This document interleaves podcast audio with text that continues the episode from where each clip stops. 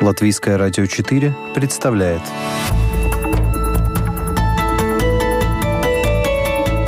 Человек и его поступки. События и его значения. В программе «Мир в профиль»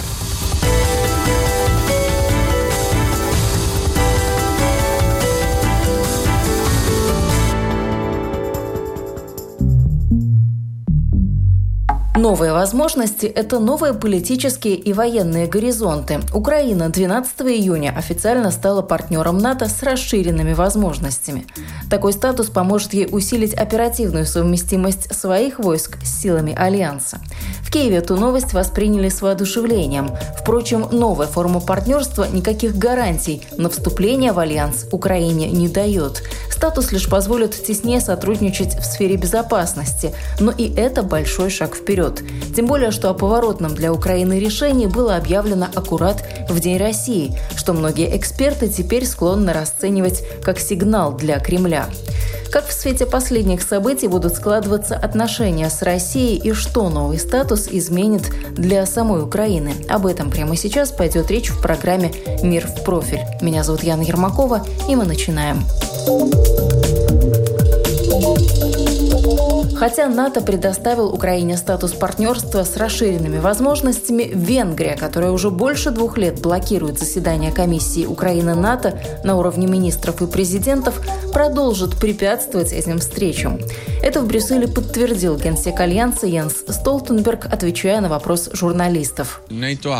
Страны НАТО приняли решение предоставить Украине статус партнера с расширенными возможностями, потому что Украина оказалась очень ценным партнером НАТО. Мы работаем по разным направлениям. и Это позволяет нам еще больше углубить наши отношения с Украиной. Что касается министерских э, э, встреч в формате комиссии э, НАТО-Украина, вопрос еще не решен. Мы по-прежнему ищем пути разрешения этого вопроса. В канцелярии премьер-министра Венгрии Виктора Орбана заявили, что Венгрия будет продолжать накладывать вето на заседание комиссии Украина-НАТО на уровне министров и президентов до тех пор, пока венгры Закарпатья не восстановят свои ранее потерянные права. Впрочем, это заявление в Украине пропустили мимо ушей, а вот на новый повышенный статус возлагают большие надежды. Представление Североатлантическим альянсом Украине статуса партнера с расширенными возможностями направлено на укрепление безопасности страны. Такое мнение высказал в эфире телеканала «Украина-24» глава МИД Украины Дмитрий Кулеба. Для Украины участь в цій программе это насамперед додаткова. Участие в этой программе – это дополнительное укрепление нашей безопасности, потому что теперь наши вооруженные силы могут принимать участие в дополнительных учениях совместно с войсками Альянса, а следовательно, они будут перенимать самые лучшие практики, будут становиться взаимосовместимыми. Розвідданими, а значит, Украина будет краще поинформована про ризики для своей безопасности. Министр также подчеркнул, что у Киева Киева появятся дополнительные возможности для обмена разведывательными данными, и что теперь Украина будет лучше проинформирована о рисках для своей безопасности. Раніше вам давали почитати одну сторінку документу, а тепер вам дають прочитати весь документ. Є різниця? Ранее вам давали почитать одну страницу документа, а теперь вам дают почитать весь документ. Есть разница? Очевидно, есть. Программа расширенных возможностей – качественно новый уровень взаимодействия между Украиной Украиной и НАТО. Наши военные это ощутят, наши разведчики и наши граждане. И наши військові це відчують, наші розвідники це відчують, и наши громадяне це відчують. Яркие образные сравнения как будто в крови у украинцев. Если министр иностранных дел проводит параллель между страницей и документом, то военный эксперт Олег Жданов о своей стране говорит как о чемодане, у которого теперь наконец-то появилась ручка. если мы говорим об боеспособности нашей армии и вообще об обороноспособности страны, то у нашего чемодана появилась ручка. То есть нас теперь уже бросить нельзя. Нас будут э, нести в случае, если критическая будет ситуация, то мы будем воевать, а НАТО будет подносить нам патроны. Вот это реальный, реальный шаг и доказательство того, что у нас за плечами э, будет стоять Североатлантический блок, ну, не могу гарантировать, что в полном составе, но основные его члены – да. Более полугода прошло от официального обращения Украины к НАТО до получения статуса. Чтобы перейти на новый виток взаимоотношений с НАТО, Украине пришлось выполнить ряд условий, пояснил экс-атташе по вопросам обороны Украины при посольстве в США Владимир Гаврилов. Приведение нашей системы управления стандарт совместимости с НАТО – это и проведение подготовки вооруженных сил, это и стандарт стандарты гражданского контроля над э, военными. Более тесное взаимодействие с Украиной, однако, не накладывает на НАТО никаких обязательств и не означает, что Украина, скажем, завтра-послезавтра станет членом Альянса. Курс на присоединение к НАТО хоть и записан в украинской конституции, но процесс это не быстрый, пояснила украинский эксперт-политолог Лариса Волошина. Патриоты и люди восторженные думают, что это случится буквально завтра. Вопрос же не в этом. Вопрос в том, что любой путь в НАТО, здесь путь гораздо важнее, чем результат. Потому что путь в НАТО — это модернизация армии, это модернизация самих систем управления, это вписывание военных в современные глобальные структуры по безопасности страна НАТО без официального членства. Так охарактеризовал положение Украины после получения статуса Михаил Самусь, заместитель директора по международным вопросам Центра исследований армии, конверсии и разоружений. По сути, это своего рода интеграция украинских военных в западные структуры по безопасности. Это обмен разведывательной информацией. Это участие в боевых операциях. Это предоставление и участие в программах по развитию оборонной промышленности. Украинские военные смогут э, занимать руководящие посты э, в НАТО. Какой бы прилив оптимизма сейчас не испытывали в Украине относительно новых военных перспектив в вопросах безопасности, нужно быть реалистами. Украину никогда не возьмут в НАТО, делает громкое заявление военный эксперт Олег Жданов. И вот как объясняет свою мысль. Так, а я всегда говорил, что мы никогда не будем членами НАТО. Это надо понимать. Вы посмотрите на карту европейского континента, и вы поймете, что Украина никогда не станет членом НАТО. НАТО, особенно Соединенные Штаты, очень долго искали страну, которая будет реально воевать с Российской Федерацией.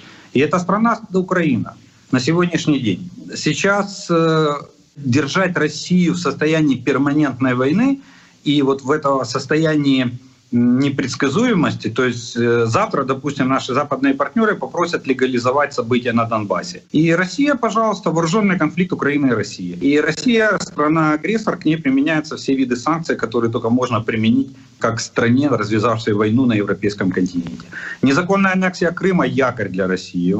Э, кстати, судя по последним заявлениям того же руководства Европейского Союза, я так думаю, что России четко и понятно поставлено, что у них нет будущего, пока они не закроют вопросы возврата территории Украины. То есть никто санкции снимать не будет, особенно, особенно за Крым, потому что Ялты-2 не будет. Это мечта Путина. Соединенные Штаты, кстати, они больше занимаются нашей обороноспособностью, чем мы сами. Э, я это всегда подчеркивал. И я думаю, что партнерство э, сейчас, это партнерство, это как бы э, больше, наверное, даже, можно сказать, инициатива со стороны э, Соединенных Штатов. Для того, чтобы можно было легализовать многие вопросы подготовки вооруженных сил Украины и помощи, военно-технической помощи Украине. Партнерство, как говорят эксперты, выгодно не только Украине, но и самому Альянсу. Для его безопасности необходима страна с сильной армией на восточном фланге – это к разговору о правах и обязанностях. С правами понятно, а вот что касается обязанностей, то их у Украины всего две. Это предоставление воинских контингентов для операций Североатлантического Союза и расширение возможностей для сил реагирования НАТО и учений НАТО – если совсем коротко, то интересы Альянса в Украине – это бойцы и территория. Впрочем, пока не дошло до настоящих событий, в ходе совместных учений военные НАТО будут перенимать уникальный опыт, пояснил Владимир Гаврилов. У них нет такого опыта, который есть у Украины э, именно в гибридной войне.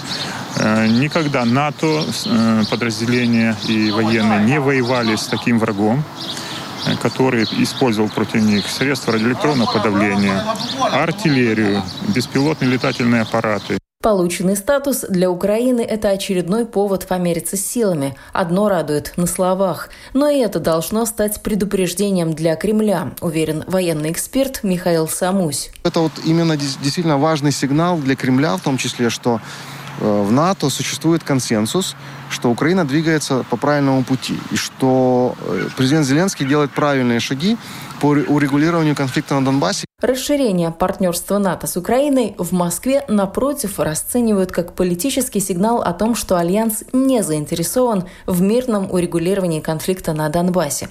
Российская Федерация, цитата, «внимательно относится к приближению военной инфраструктуры НАТО к своим границам». Так официально в Кремле отреагировали на признание Украины членом программы расширения возможностей НАТО. В Москве считают, что новый статус Украины в НАТО цитата, «не способствует укреплению безопасности и стабильности в Европе».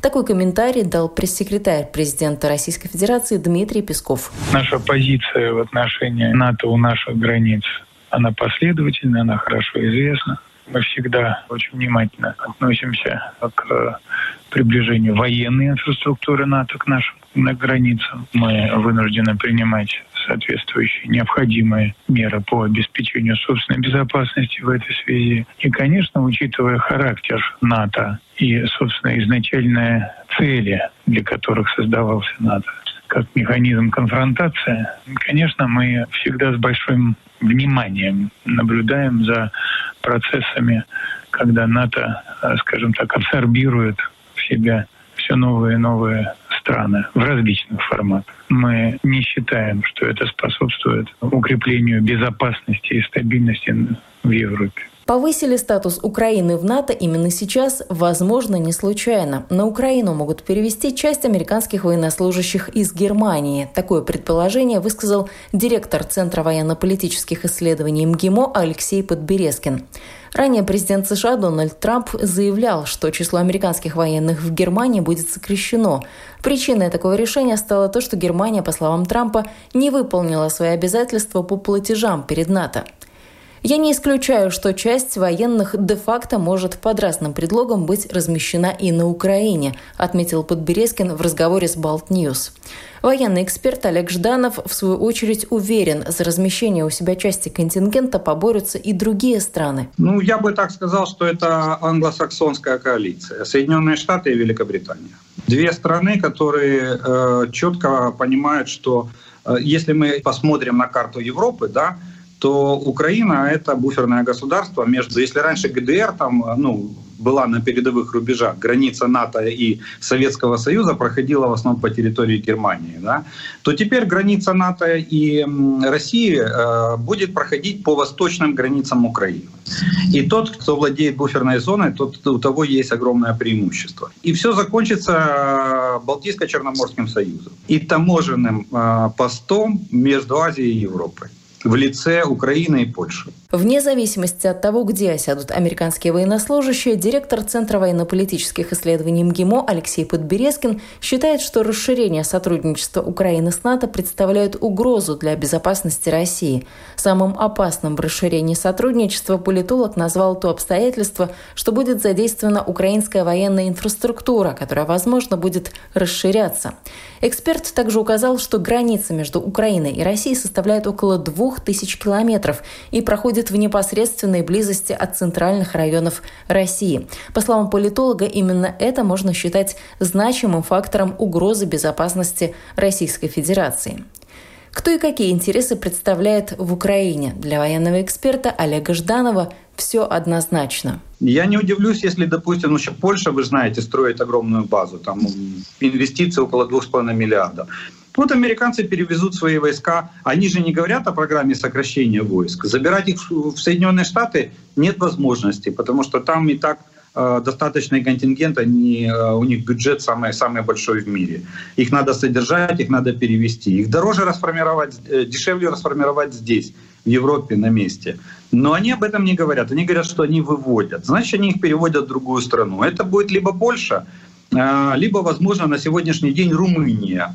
Потому что Румыния вдруг э, озаботилась своей безопасности и рассматривает вопрос о признании России вероятным противником. Добавлю, что Украина стала шестым партнером расширенных возможностей НАТО. Кроме Украины, статус партнеров с расширенными возможностями имеют также Австралия, Финляндия, Грузия, Иордания и Швеция. Вы слушали программу «Мир в профиль». Этот выпуск для вас подготовила и провела я, Яна Ермакова. До встречи ровно через неделю.